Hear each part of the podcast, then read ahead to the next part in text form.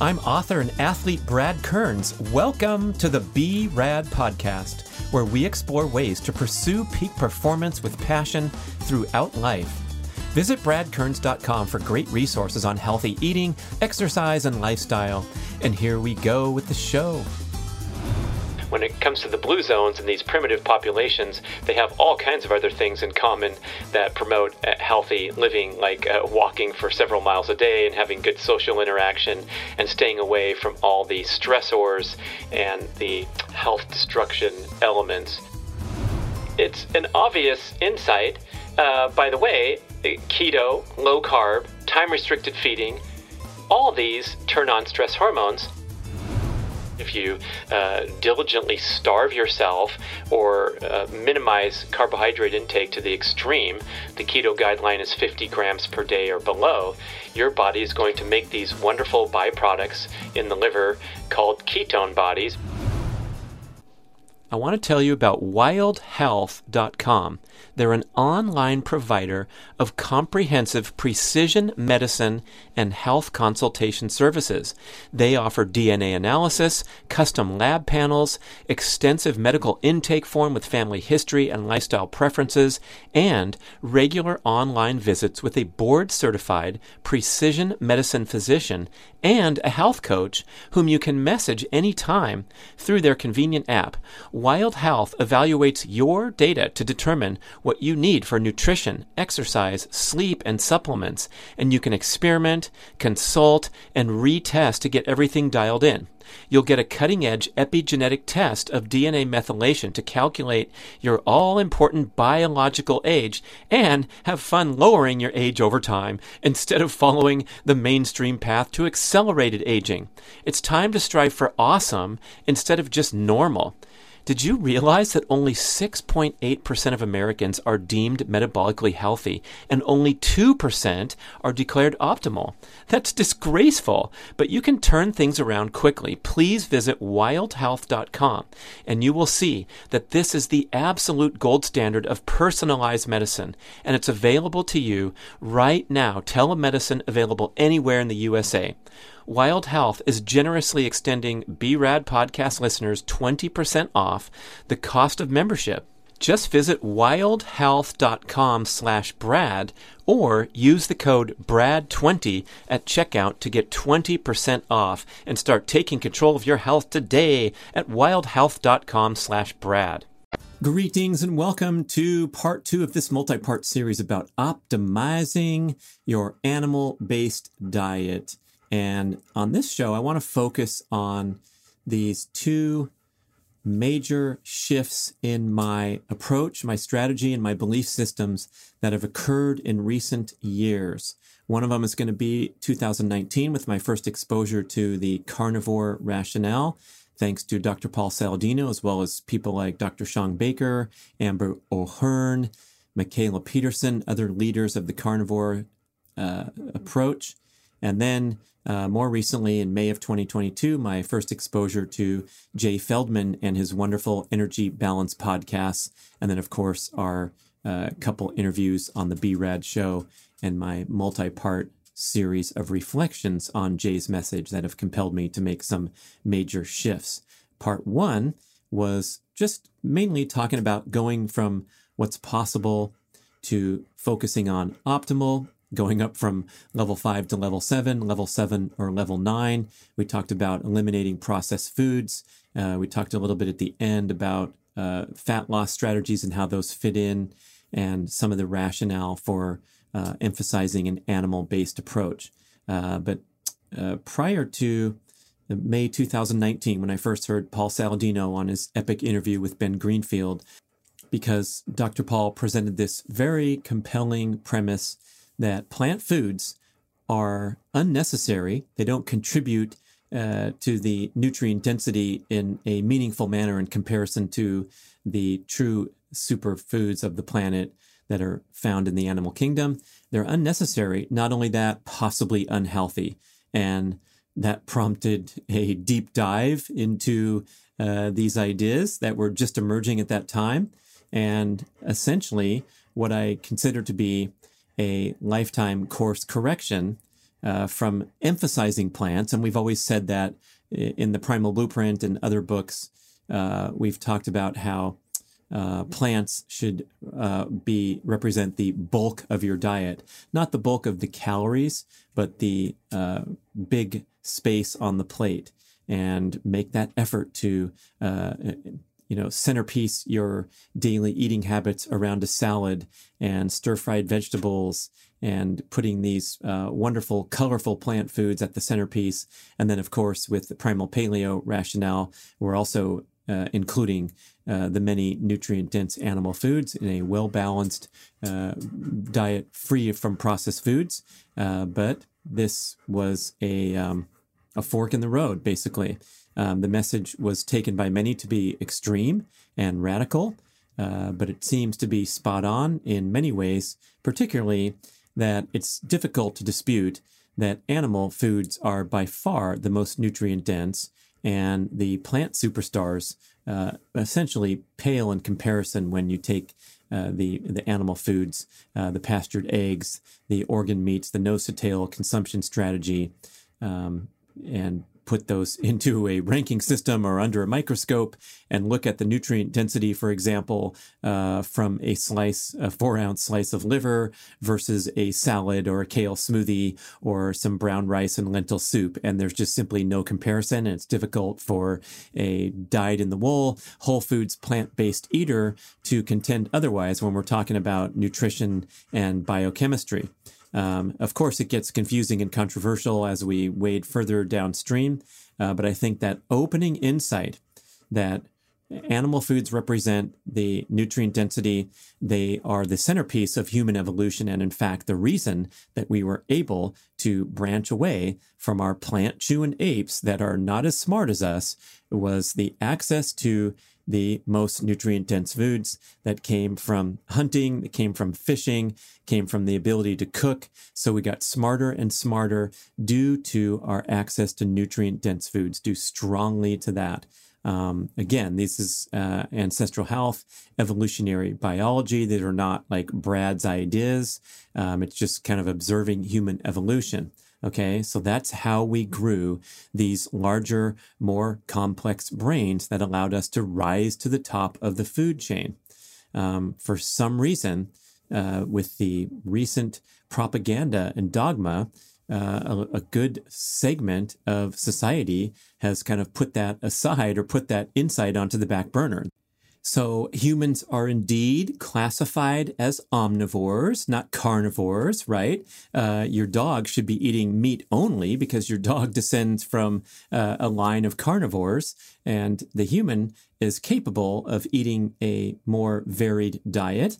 Uh, but Dr. Saladino and others make a very compelling case that plants represent survival foods or obligatory consumption of plants when meat was not sufficient. I love Dr. Shawn Baker's uh, clever quip where he was talking about our ancestral experience, and he said uh, if the uh, if the prehistoric ancestor uh, were able to take down a woolly mammoth, that represents around 3 million calories that it would have fed a large clan for many weeks or months without the need to go scrambling around and walking seven miles a day to uh, hunt and gather the, uh, the various plant foods that were also uh, evidence shows that humans were able to consume those as well. And again, back to show number one, where I draw that distinction at the outset of comparing between what is possible and what is optimal. And my argument to focus on what is optimal, that's when I continue to listen rather than tune out and go, what are these freaks talking about? Um, so, what is optimal today is uh, arguably, right, an animal based diet and the colorful, nutritious plant foods of the planet. Uh, we are obligated to choose very carefully to uh, minimize concerns and minimize exposure to these natural plant toxins that appear to be causing um, some mild to significant to major problems in a large swath of the population. Um, and then, in, in, in tandem with that, we are compelled to reject this extremely flawed and dated uh, and propaganda like assertions from mainstream authorities like uh, American Heart Association and the US government that consuming red meat will give us cancer and eggs will cause heart attacks due to all the cholesterol. These uh, ideas have been strongly disproven. And if you're listening to this show, you're probably okay with me uh, railing on and making some of these assertions that um, people have spent their life's work on, uh, not only to uh, to prove otherwise and to unwind some of this flawed propaganda and messaging that we've been uh, subjected to for many decades, uh, but also to go to go really deep and explain what's really going on. For example, the uh, the flawed uh, lipid hypothesis of heart disease that we've been programmed with for all of my life, where um, you, you eat too much fat, you eat too much cholesterol, uh, it starts to build up in your arteries, and you get a heart attack and die. And if anyone is still hanging on by a thread saying, well, wait, my doctor says this, or uh, this recent uh, headline article on the internet or in the newspaper said that uh, extra red meat consumption uh, does indeed uh, shorten lifespan, or hey, uh, the blue zones is really super popular. And what do all blue zones have in common? A plant based diet End of story. I heard that actual quote or something near it uh, from another podcast that's known to promote that uh, plant based lifestyle. And it was a little disturbing because uh, while it may be uh, valid that these cherry picked populations that tend to live a long time consume a lot of plants, uh, there's this thing called healthy user bias that you might have heard uh, people mention here and there. Uh, scientists talking about how uh, people that eat a lot of plants uh, may also have a greater concern for health than people that live on fast food and don't bother to go uh, make an effort that they've been told is healthy. And then when it comes to the blue zones and these primitive populations, they have all kinds of other things in common that promote uh, healthy living, like uh, walking for several miles a day and having good social interaction and staying away from all the stressors and the health destruction elements of uh, advanced, highly civilized populations. So, um, same with a lot of uh, observational studies, they're called, where they take a certain population, they ask them uh, about their dietary habits, and then they draw these strong conclusions uh, without uh, really considering. Um, all the other variables in place, and uh, including uh, things like exercise and other healthy lifestyle practices. So, um, anyway, the the knocks against animal food and animal based diet have been strongly disproven, probably uh, most profoundly by the scientific study known as human evolution. So it's the longest and most severe and the most scrutinized scientific study in history. It's lasted for a couple million years. And we realized that humans evolved uh, by getting access to these uh, nutrient dense animal foods. Uh, so, what about plants? Um, this is the, the, the new information that I learned uh, from Saladino and others, and the, the centerpiece idea. If you haven't heard of any of this before, I'll summarize quickly that plants contain natural toxins, and these toxins are designed to uh, ward off predators. Uh, so just like the uh, creatures that move around the earth and have various capabilities to uh, try to avoid predators. Plants, since they can't run around or run away from predators, they produce these toxins to deter um, other organisms from consuming them. And this is simple, basic, elementary uh, botany and uh, evolutionary biology. So uh, it happens that these toxins uh, deliver a variety of health boosting benefits, and that's why uh, we contend that plants are super nutritious, but they come with side effects. Dr. Saladino calls them package inserts because that's what you call it when you uh, take a prescription drug and you have the little piece of paper in there that talks in detail about the side effects. So, in general, uh, the more uh, nutritious, the higher antioxidant uh, benefit from the plant, the more toxic it is. Uh, for example, Dr. Rhonda Patrick talking about her beloved broccoli sprouts and doing uh, YouTube videos uh, going into deep scientific detail about how uh, this amazing amazing agent called sulforaphane is present in broccoli sprouts to a great extent, thereby making broccoli sprouts like the ultimate superfood of the planet. And it's not wrong that consuming sulforaphane and all the other wonderful plant uh, compounds will prompt an antioxidant defense response by the body. So, what's happening? And this is the part that I'm so embarrassed uh, and ashamed to say that I didn't really understand. I thought, from my layperson's perspective, even though I'm a health professional, uh, that when you grabbed a handful of blueberries and swallowed them, you were actually swallowing antioxidant agents that went in and did wonderful things in your body. Same with the uh, the stalks of broccoli that you consume during the meal. But what's actually happening is you are consuming the poisons contained in these plants, your body experiences those and mounts an internal antioxidant defense response.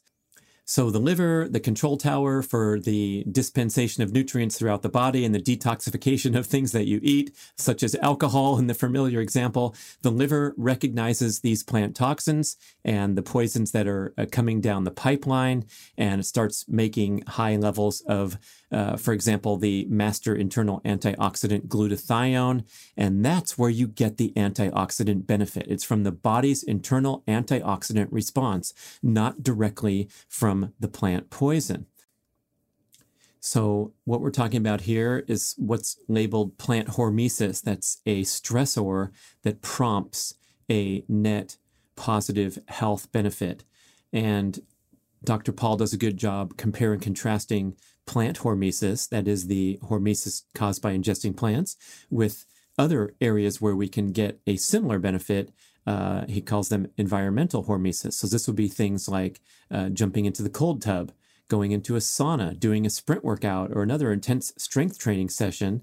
These two will uh, create some uh, free radical production, reactive oxygen species in the bloodstream, and then the body responds by coming back stronger by neutralizing the damaging effects of these stressors to become a stronger, more resilient organism. Uh, my former podcast guest, Dr. Casey Means, uh, she is a proclaimed uh, vegetarian ketogenic eater. Uh, that is pretty far removed from me, especially with my recent experiment to uh, consume extra carbs, not go anywhere near keto, and certainly not go anywhere near vegan. Uh, but we're friends. I have a lot of respect for her, and she has some great points along these lines that I'd like to bring in. Here's a quote from her We can encourage autophagy. That's that wonderful, natural, cellular, internal cellular detoxification process where we clean up damaged cellular material and damaged proteins before they can cause trouble like uh, Uh, start into cancer. We can encourage autophagy, Casey says, through increased sirtuin gene expression, S I R T U I N. This gene expression can be activated by a number of different mechanisms, including hyperthermia, that's sauna, calorie deprivation, fasting, cold thermogenesis, exercise, optimized circadian rhythms, and intake of plant polyphenols. So, while some might want to go take an ice bath, another might choose to up their quercetin and resveratrol. You've probably heard of those agents. They are popular supplements. Uh, they are touted as uh, being some of the benefits of things like drinking wine has uh, high levels of resveratrol, grapes, whatever. Um, so while some might want to take an ice bath, someone else might want to choose their increase their quercetin and resveratrol intake through plant foods. So with Dr. Casey eating in this ketogenic vegan pattern. She acknowledges that she's tested and refined her eating patterns to ensure that her diet is doing her a solid rather than being a chronic stressor or tearing up her gut lining because she is uh, excessively sensitive to uh, the the plant toxins contained in the kale smoothie or the salad. Uh, for a lot of us out there without that high level of sophistication, it's really important to perhaps isolate uh, some of these different variables and these different uh, stressors to make sure that we are not digging ourselves a hole and, for example, experiencing health destruction due to our intake of natural plant toxins. So, for me, when I was exposed to this information, started digging deeper, um, I'm of the camp where if you tell me something is better for me and healthier for me, I'll do it. I'm not uh, desperately wedded to my bowl of pasta or my bread that I need to keep that in my life if someone suggests something that is more optimal. So the idea of greatly restricting or eliminating plant foods, especially in my case when I was going to town, having that big ass salad every day as promoted by Mark Sisson and having uh, big, huge piles of vegetable stir fry where I'd buy the huge stalks of kale and celery and spinach and beets and slice them up and fry them in a pan and, and make a concerted effort to consume these foods every day in the name of health. Sure, I enjoyed them because I spiced the heck out of them and put a lot of butter on them. And I've heard another uh, clever uh, podcast quip recently where uh, someone said, uh, Name a vegetable you really like if you're not allowed to put butter all over it. and it's like broccoli. Oh, Nope. Uh, spinach. Nope. Okay. So that's a funny one. But again, we do have to um, kind of dress these things up to proclaim them to be uh, sensationally delicious, right? So if you're having trouble saying, okay, I'm going to ditch my salads and my stir fry and just uh, include more eggs and steak and liver and oily cold water fish in my diet as the centerpiece, um, having difficulty uh, reconciling the idea that animal foods are vastly more nutrient dense than plant foods. And then you might uh, wield your articles and your book content from uh, trusted sources saying that uh, carrots and other uh, orange and yellow foods are rich in beta carotene, which is great for eyesight and many other things. Um, it, Dr. Paul makes a good uh, distinction here.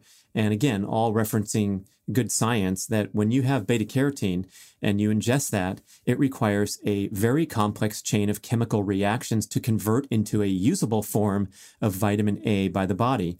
And the fully formed uh, type of vitamin A is called retinol. And when you consume liver, it's extremely high in fully formed vitamin A retinol, as are other organ meats and animal foods. Liver, in fact, has 700% of the RDA for vitamin A.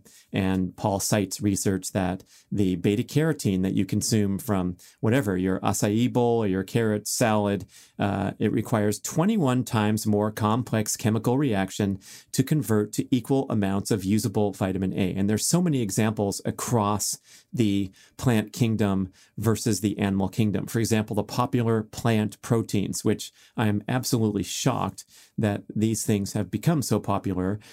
Because when it comes to protein, it's quite obvious that the animal foods represent the best source of protein and that you really have to work hard to get your protein needs met from the plant kingdom. That's what food combining is all about, where you have to put together uh, rice and beans to get all the essential amino acids in there. And then the conversion rates and the uh, ability to extract the protein that you need from a, a plant-based diet is uh, vastly more complex and challenging. And so when you're talking about um, buying a pea protein uh, at the store and the amount of processing necessary to get that powdered form of pea protein, first of all, can be highly offensive and involve uh, high temperature processing, chemical agents, things like that.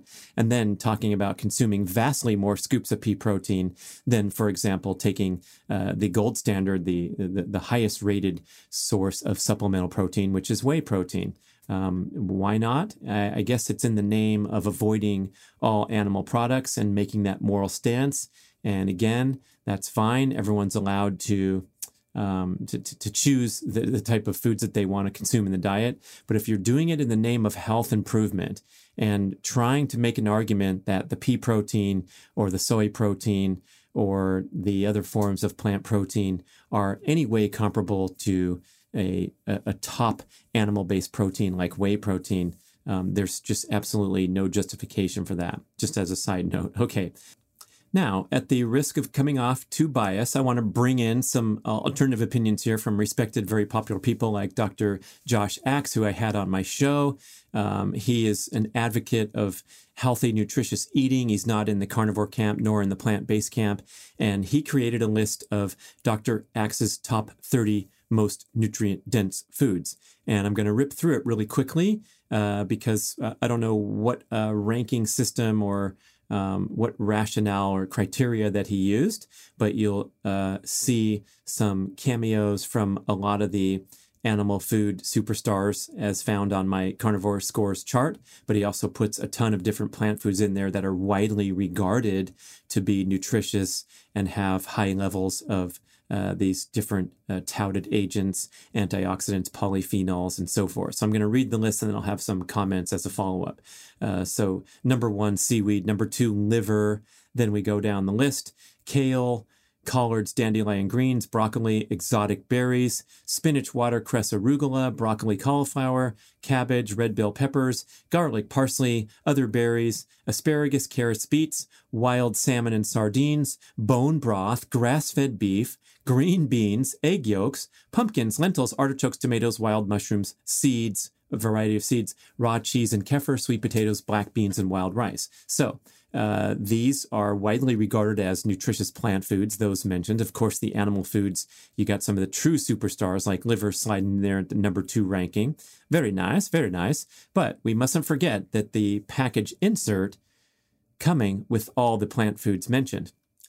Dr. Alvin Danenberg, who I've had the pleasure of talking to on my show, uh, has had a real valiant battle with cancer that continues. And he's done so much research and so much great communication to help others. Um, he has a new book called Eat Like Your Life Depends on It.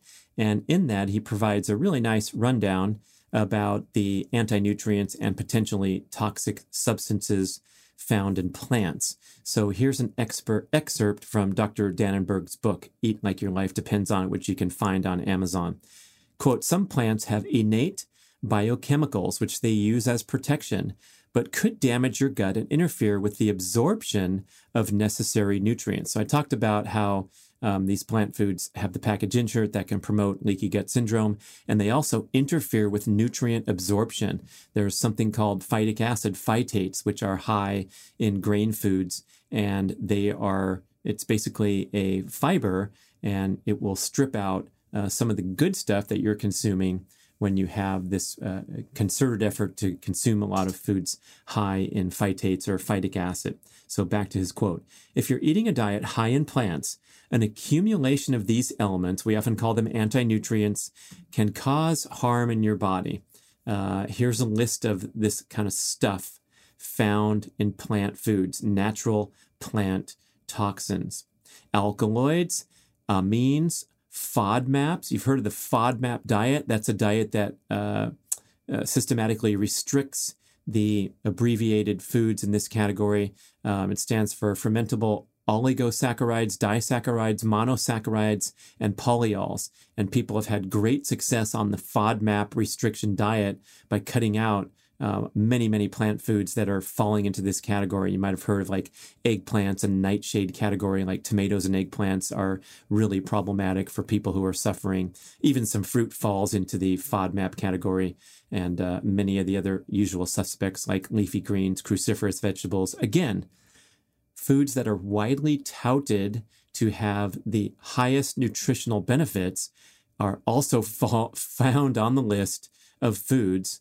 that have the most potentially problematic plant toxin.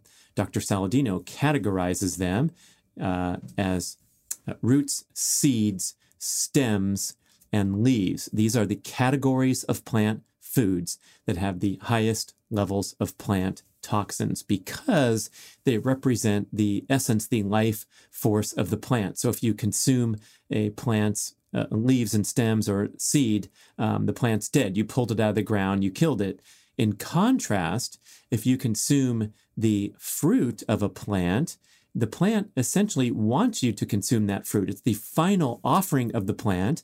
And then the blackberry bush will live to see another summer on the Oregon coast and another summer after that. So it's like, hey, go ahead and take all my blackberries. Uh, but when you're talking about the broccoli stalk, um, that's a whole different story because once you consume that, it's done and it didn't serve its evolutionary purpose And again, it's kind of uh, hard for me to conceive when I was exposed to this information. Like, wait, I know how the lion is chasing down the zebra uh, to evolve, and that's the circle of life, like the Lion King. But you're not really thinking about that when it comes to the uh, the broccoli spear. But they operate under the same uh, survival of the fittest circumstances. Okay, so um, let me finish the list. These are plant toxins, alkaloids, amines, FODMAPs, gluten, glycosides, isoflavones, lectins, lignans, non protein amino acids, oxalates, phytic acid, which I mentioned, salicylates, saponins, sulfites, benzoates, and MSG, tannins, triterpenes, and trypsin inhibitors. End quote. Okay, so um, this is uh, undisputed, widely understood by uh, people who study this stuff that plants contain these natural toxins. And for me, it was like, wake up call. Why not put these on the back burner and emphasize the most nutrient dense foods on the planet that do not have these objections built around them and thereby uh, elevating the nutrient quality of your diet? Because all the plant foods that you pile on your plate are going to crowd out your potential to consume more nutrient dense foods. It's like uh, having three eggs by themselves or one egg with a, a, toast, right? You get my example here. If we're, if we're stuffing our face and we're doing it in the name of health with this giant pile of stir fry or having a big salad, what if we took out um, the less nutritious foods and just doubled down on the most nutritious foods, we would arguably have a breakthrough in our dietary nutrient density. And uh, I don't have to advocate going black and white and extreme here. Uh, Dr. Saladino has been um, widely scrutinized, uh, either criticized or praised for his evolution from being a strict carnivore and coming out of the gate swinging, uh, promoting a, a, completely carnivore diet, and then having reflections over time that he was suboptimal and deciding to add back the least offensive plant foods into the diet, largely in order to get uh, the nutritional benefits they offer, as well as the increased carbohydrate intake. Because again, if you're focusing entirely on animal foods, you're not getting any carbohydrate. They're they're containing uh, protein and fat only when it comes to an egg, a steak, a fish, right? So uh, he reports uh, much better results, much better performance, and is now a huge advocate for adding honey and fruit, especially because these are by far the least offensive plant foods. They have a lot of nutritional benefits, but they don't have those concerns with the natural plant toxins that come from uh, the, the vegetables and the foods that have those defense chemicals. I'm pleased to present B-Rad grass-fed whey protein isolate superfuel, the absolute highest quality, all-natural protein supplement infused with creatine that delivers everything you need to optimize your appetite for fat loss, recover quickly from workouts, and build and maintain lean muscle mass, the single most important attribute for aging gracefully. Our protein comes directly from small family farms in America's dairy land of Wisconsin. It's cold processed and microfiltered for maximum bioavailability and digestibility. So please don't mess with the many cheap commodity protein supplements that are ineffective, inferior, less pure, and often contain junk sweeteners especially the plant based offerings that are vastly less bioavailable than the gold standard of protein supplements that's whey protein isolate. Whether you're in your peak athletic years looking to grow and recover, or in the older age groups trying to delay aging and decline, whey and creatine are widely agreed to be the most critical and effective supplements to take for the rest of your life. You can easily stir the superfuel in water or make a delicious smoothie every day. I'm certain that you're going to love the pleasant, light, natural vanilla bean and cocoa bean flavors. So try some on Amazon today. It's a huge hit with dozens of five star reviews or you can order direct from bradnutrition.com with our buy three, get one free, and make the super fuel a centerpiece of your daily routine. So, for me today, what role do the plant foods play in my diet? I'm prioritizing the least offensive plant foods. And for the old centerpieces like salad and stir fry, uh, leafy greens, cruciferous vegetables. I pretty much uh, eliminated them from my diet cold turkey as soon as I finished the first podcast with Saladino and became uh, had further resolve to to do so as a lifelong transition away from trying to emphasize these foods in the name of health. And so, if you find me consuming a plant food, it's either uh, to be polite um, or as a component of a culinary experience for entertainment, right? If it's part of the uh, the, the, sauce or what have you. I'm not going to be uh, uh, uh, freaky restrictive about it. I never really reported those plant sensitivities that so many people uh, have uh, described and experienced tremendous health awakenings, none more so than Mikhaila Peterson, who was basically in a life or death situation due to extreme sensitivity and allergy to plant toxins and basically had a life saving experience going on strict carnivore diet, and um, certainly nothing relating to me. So, so if someone were to force me to drink a kale smoothie or eat a spinach and almond salad, uh, those two are among the most offensive and uh, most poisonous plants. Raw spinach and uh, almonds. Funny enough, uh, I would probably uh, live to see another day. But I do report, and I've mentioned a few times on the show, uh, when I got really big into my uh, green smoothies for a short period of time several years ago, inspired by the viral YouTube video by Dr. Rhonda Patrick on YouTube, where she's uh, dumping in all these raw plant material. So I'd go to the store and I'd buy big stalks of kale and celery and beets and carrots and spinach, everything raw, and I'd freeze it as directed, and then it would sort of turn into it, it would serve as ice. It would it would make the smoothie cold, and uh, if you blend up everything, you can create more room in the pitcher to throw even greater amounts of raw beets, raw celery, raw spinach. And again, I'm mentioning some of the most toxic plant foods. And when I drank that smoothie, I'd also had protein powder and uh, other things in, in the drink, right? Uh, uh, some kind of uh, liquid and um, other other such things, creatine. Uh, but it was a dark green uh, super fuel smoothie, and reliably every day when I drank that, my stomach would pop out uh, in a bloated manner for many hours. It would take three or four hours for my stomach to return to normal, and it happened every single day. And I'd often have like transient sharp pain where it would just punch me. I'd I'd feel a, a sharpness and pain. It would go away. I'd still have the big bloated stomach but that was um, an eye-opening experience to ingest that level of plant toxins and again as detailed on the video a whole bunch of antioxidants and polyphenols and all these health boosting agents but it came at great expense to my digestive tract and the uh, epiphany that I had was if you're telling me this is healthy for me and it's causing pain and suffering every day, there's something wrong with that picture. And then you're further telling me that if I jump into the cold tub, I am going to mount a very similar antioxidant defense response as happens when I consume the green smoothie. I'm going to go for the cold plunge or the sprint workout or the strength training session.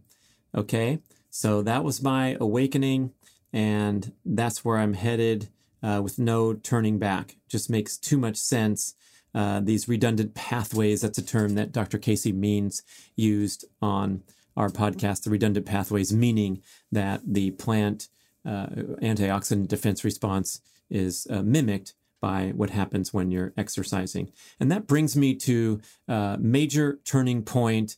Uh, revelation number two, which was May 2022, uh, Jay Feldman and his Energy Balance podcast. So, in in brief, Jay does a much better job explaining the the opening premise during his interview. So please go listen to those.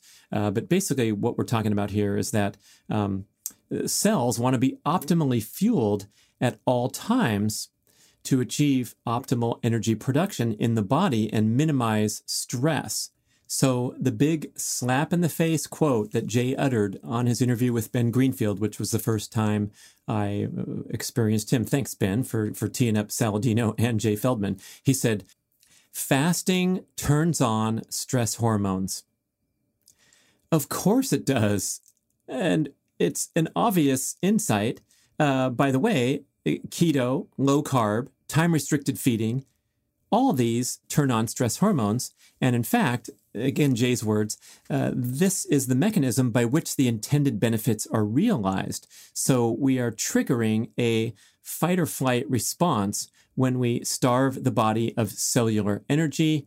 That's where we hear about these wonderful, highly touted benefits of fasting that you have an immune boost, an antioxidant boost, an anti inflammatory boost, because the body is kicking into genetically programmed starvation mechanisms to help you operate in a healthy, energetic manner, manner, even in the absence of ingested calories. And this is where keto comes in at the most extreme example, right? If you uh, diligently starve yourself or uh, minimize carbohydrate intake to the extreme, the keto guideline is 50 grams per day or below. Your body is going to make these wonderful byproducts in the liver called ketone bodies or ketones. Uh, they are a byproduct of fat metabolism in the liver when carbohydrate intake is extremely low or when you're not eating. And the ketones are used as a very efficient fuel source by the brain and have all kinds of wonderful benefits in those aforementioned categories antioxidant, uh, uh, immune boosting, anti inflammatory.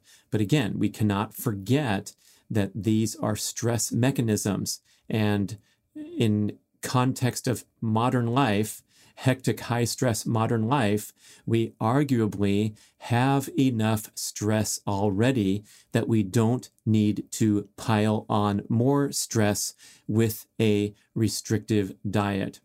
And a lot of people have been echoing this sentiment that someone who is healthy and active does not need to uh, load up on the stress side of the balance scale especially in the context of performing workouts and trying to recover. Uh, Robb Wolf, uh, my show with him, had the one of the most epic quotes ever.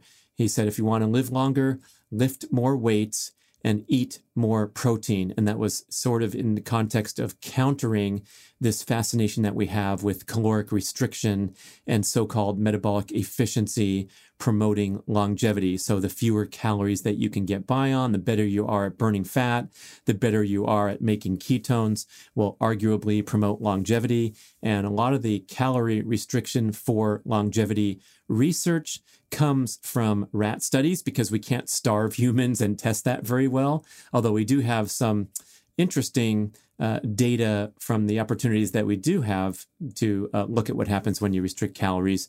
And on Jay Feldman's show, he talks about in detail about the Minnesota starvation experiment that occurred in the late 60s with conscientious objectors to the Vietnam War. So these poor guys, they didn't want to go fight in the war. So they said, okay, here's what you're going to do. We're going to send you to a metabolic ward that's a controlled environment where they absolutely have ironclad control over the the food that you eat.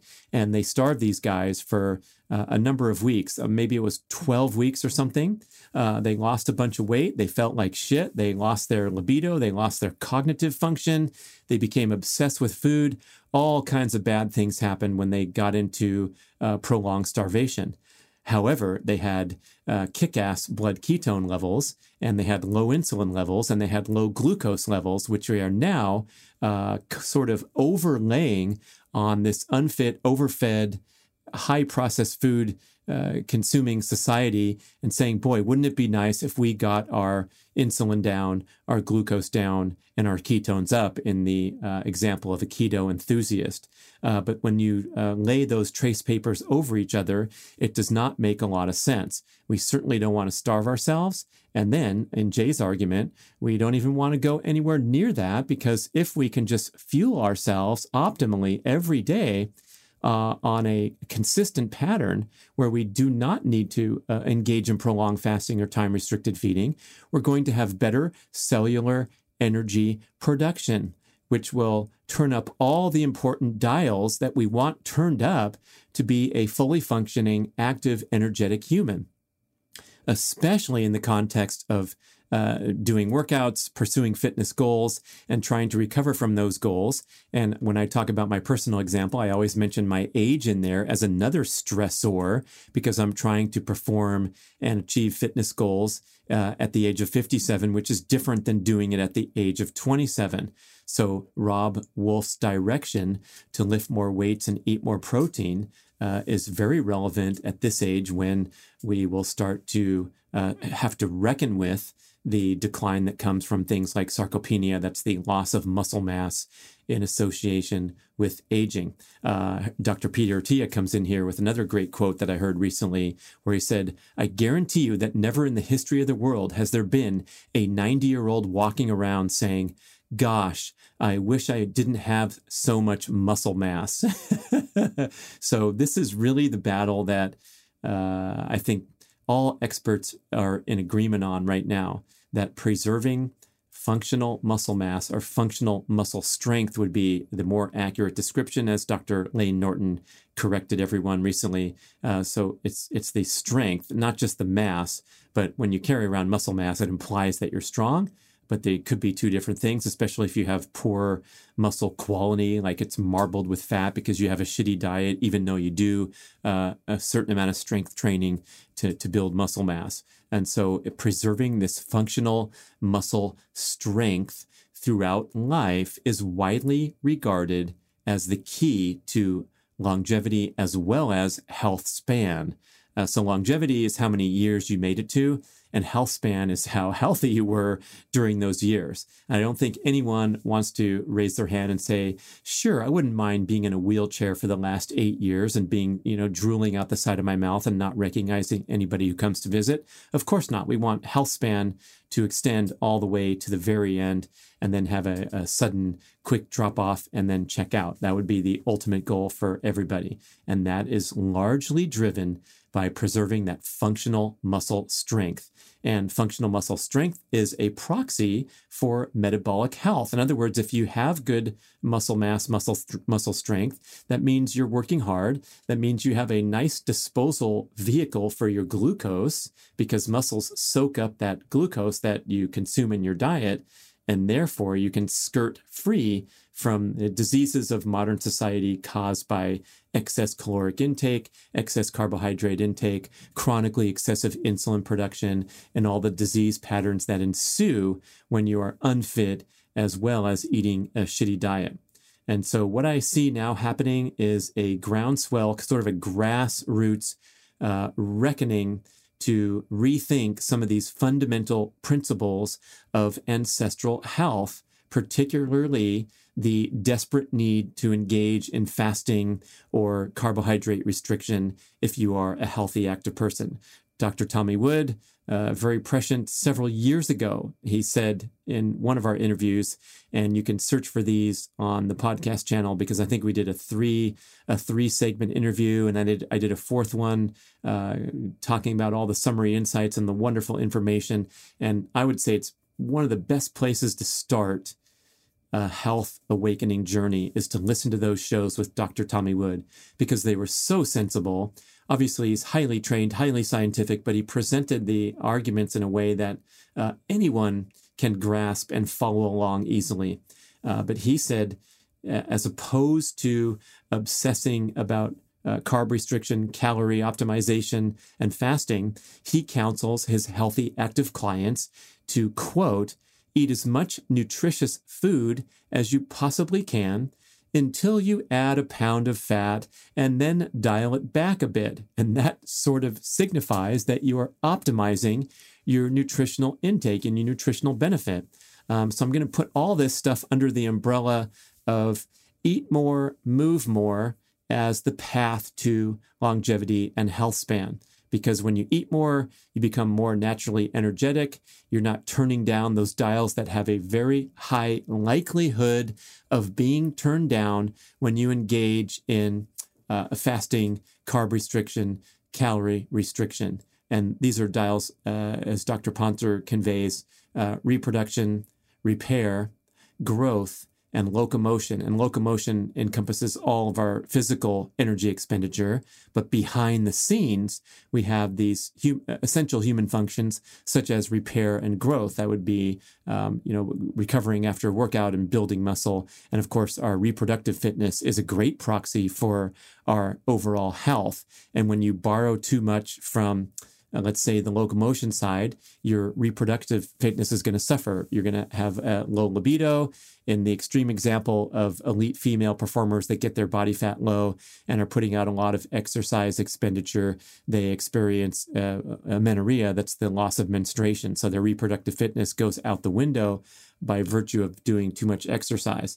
And also on this list is not getting enough nutrition, not getting enough calories. So you're going to turn down these flames that we have an extreme desire to keep those flames turned up all the way repair, growth, locomotion, reproduction.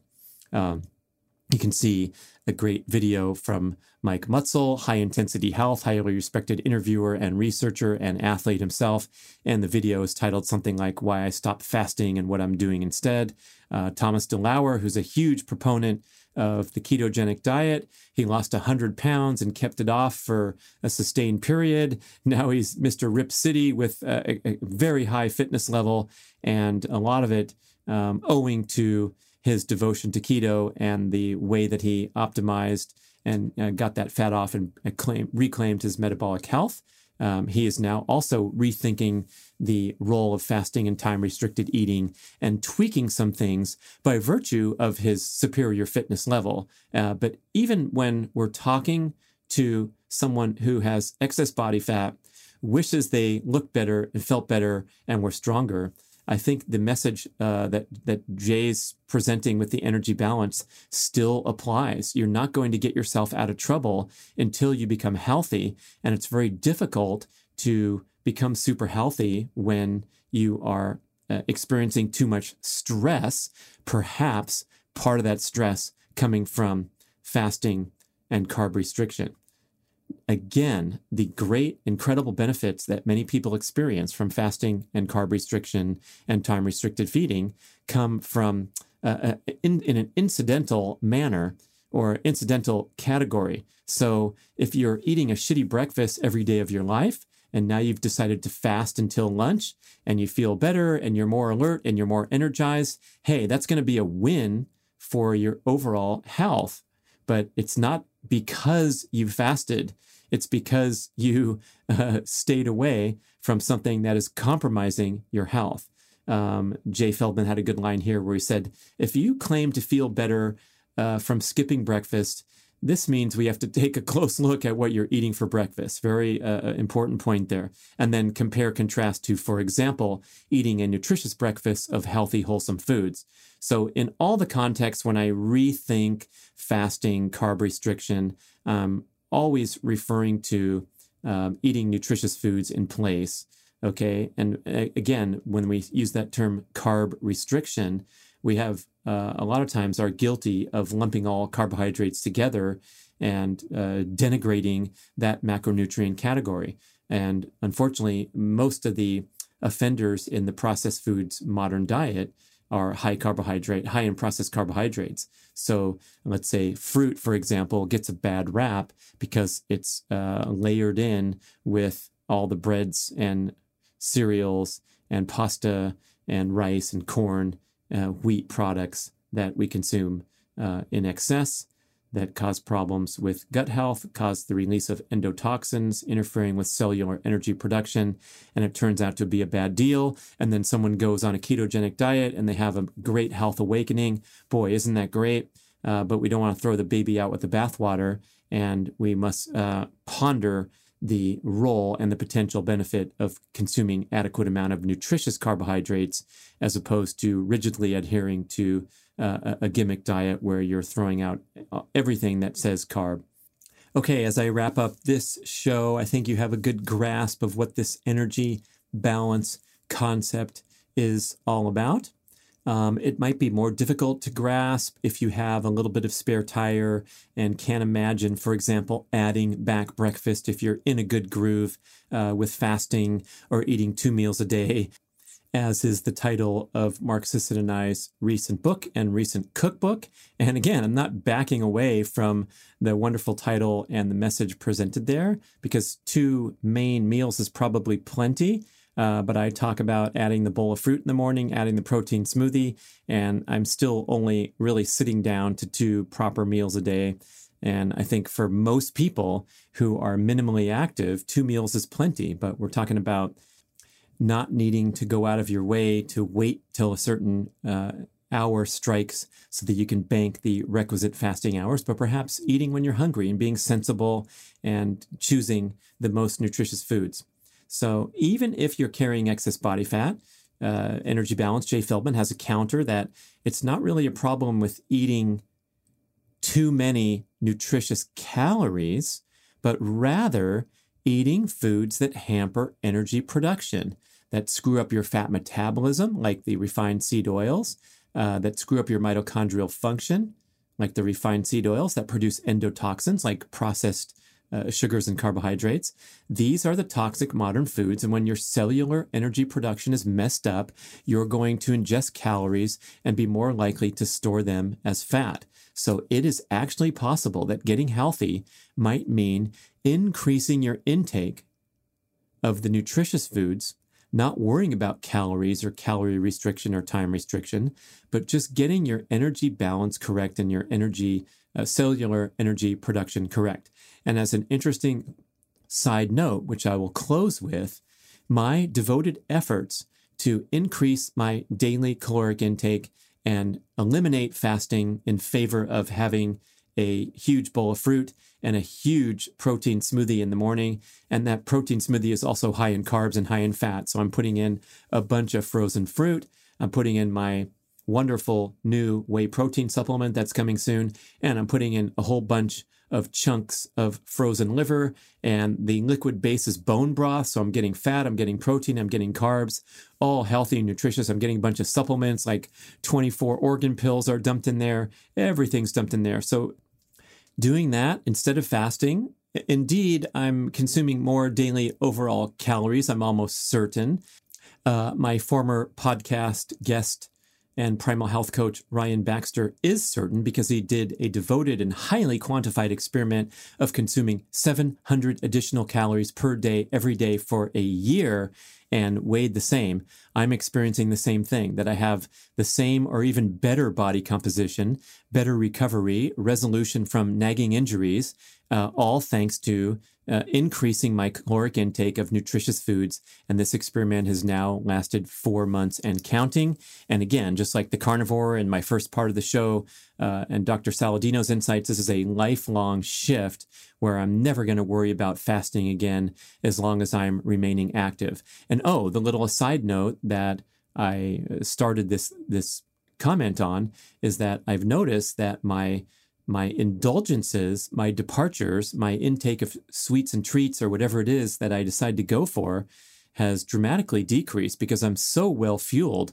I don't have any of those days where I err on the deficiency side. You know, I'm supposed to be starting my wonderful lunch meal at 12 noon. I've waited that long, but some days it happen doesn't happen until 2:30. A lot of times, I'm sure you can relate, you have kind of a rebound effect where perhaps it's at nighttime when your willpower and your fatigue levels are uh, such that you're going to go and engage in binge behavior and get in your car and drive across town to the ice cream shop and load up. And if you had taken care of business in the morning, let's say, uh, with that new habit that I describe, I have less propensity to uh, feel that depletion and that craving situation that is simply uh, a signal by the body that you've run low on energy. Okay, that's a lot to absorb for part two. I hope you enjoyed it. Email us at podcast at bradventures.com. I'd love to have you part of the conversation. And boy, those are my two big shifts animal based and energy balance. And onward and upward we go. I can't wait to next get into the carnivore scores chart and the descriptions in detail. Until then, keep it up. Thanks for listening. Thanks for sharing the show. Thanks for leaving a review. If you could be so kind, that would be wonderful. Just leave a quick review. This helps us reach more potential listeners. And if you haven't already, please go to bradkearns.com, download that carnivore scores chart, perhaps in advance of the uh, the next show I publish, and also sign up for our email newsletter. You get a whole bunch of PDF bonuses when you uh, complete the form. But we have great newsletters coming out uh, on a regular basis with uh, long form articles with really helpful information. We work really hard to uh, support the show with written content as well and keeping in touch. Thank you so much for listening. Da, da, da, I want to tell you about wildhealth.com. They're an online provider of comprehensive precision medicine and health consultation services. They offer DNA analysis, custom lab panels, extensive medical intake form with family history and lifestyle preferences, and regular online visits with a board certified precision medicine physician and a health coach whom you can message anytime through their convenient app. Wild Health evaluates your data to determine what you need for nutrition, exercise, sleep, and supplements, and you can experiment, consult, and retest to get everything dialed in you'll get a cutting edge epigenetic test of DNA methylation to calculate your all important biological age and have fun lowering your age over time instead of following the mainstream path to accelerated aging. It's time to strive for awesome instead of just normal. Did you realize that only 6.8% of Americans are deemed metabolically healthy and only 2% are declared optimal? That's disgraceful, but you can turn things around quickly. Please visit wildhealth.com and you will see that this is the absolute gold standard of personalized medicine and it's available to you right now. Telemedicine available anywhere in the USA. Wild Health is generously extending BRAD podcast listeners 20% off the cost of membership. Just visit wildhealth.com slash Brad or use the code BRAD20 at checkout to get 20% off and start taking control of your health today at wildhealth.com slash Brad. Thank you for listening to the show. I love sharing the experience with you and greatly appreciate your support. Please email podcast at bradventures.com with feedback, suggestions, and questions for the Q&A shows. Subscribe to our email list at bradkearns.com for a weekly blast about the published episodes and a wonderful bi-monthly newsletter edition with informative articles and practical tips for all aspects of healthy living. You can also download several awesome free ebooks when you subscribe to the email list. And if you could go to the trouble to leave a five or five star review with Apple Podcasts or wherever else you listen to the shows, that would be super incredibly awesome. It helps raise the profile of the BRAD podcast and attract new listeners. And did you know that you can share a show with a friend or loved one by just hitting a few buttons in your player and firing off a text message? My awesome podcast player called Overcast allows you to actually record a soundbite excerpt from the episode you're listening to and fire it off with a quick text message. Thank you so much for spreading the word. And remember, be rad.